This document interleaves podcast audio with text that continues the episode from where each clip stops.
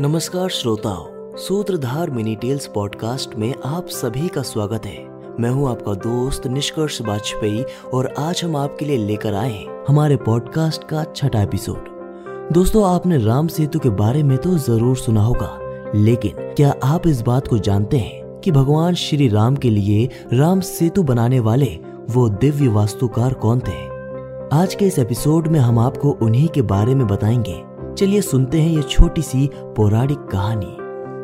सुग्रीव की वानर सेना के सेनापति नल, देवताओं के शिल्पकार भगवान विश्वकर्मा के पुत्र थे और नील, अग्निदेव के पुत्र थे। वे दोनों ही निपुण अभियंता थे। सीता माता को वापस लाने के लिए भगवान राम ने जल के देवता वरुण देव से समुद्र के बीच से रास्ता बनाकर वानर सेना को निकलने देने की प्रार्थना की। परंतु वरुण देव ने उनकी प्रार्थना नहीं सुनी। भगवान राम ने क्रोध में आकर समुद्र को सुखाने के लिए अपना धनुष निकाला।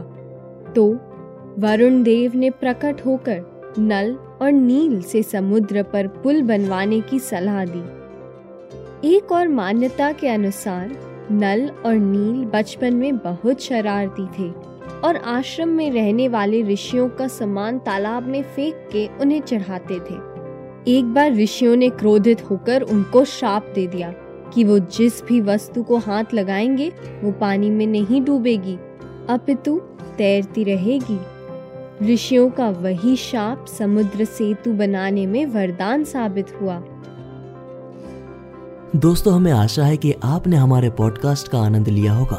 हम कल एक और दिलचस्प कहानी के साथ वापस आएँगे। तब तक के लिए मैं आपको हमारे पॉडकास्ट के अगले एपिसोड की कुछ झलक दे देता हूँ। आप में से ज़्यादातर लोगों ने ऋषि अष्टावक्र का नाम तो सुना होगा, जिन्होंने अष्टावक्र गीता लिखी थी। दोस्तों, उनकी शारीरिक असमानताओं की वजह से ही उनका नाम अष्टावक्र पड़ गया। अगर आप जानना चाहते हैं कि वो कौन सी असमानताएँ थी तो हमारे कल के एपिसोड को सुनना मत भूलिएगा।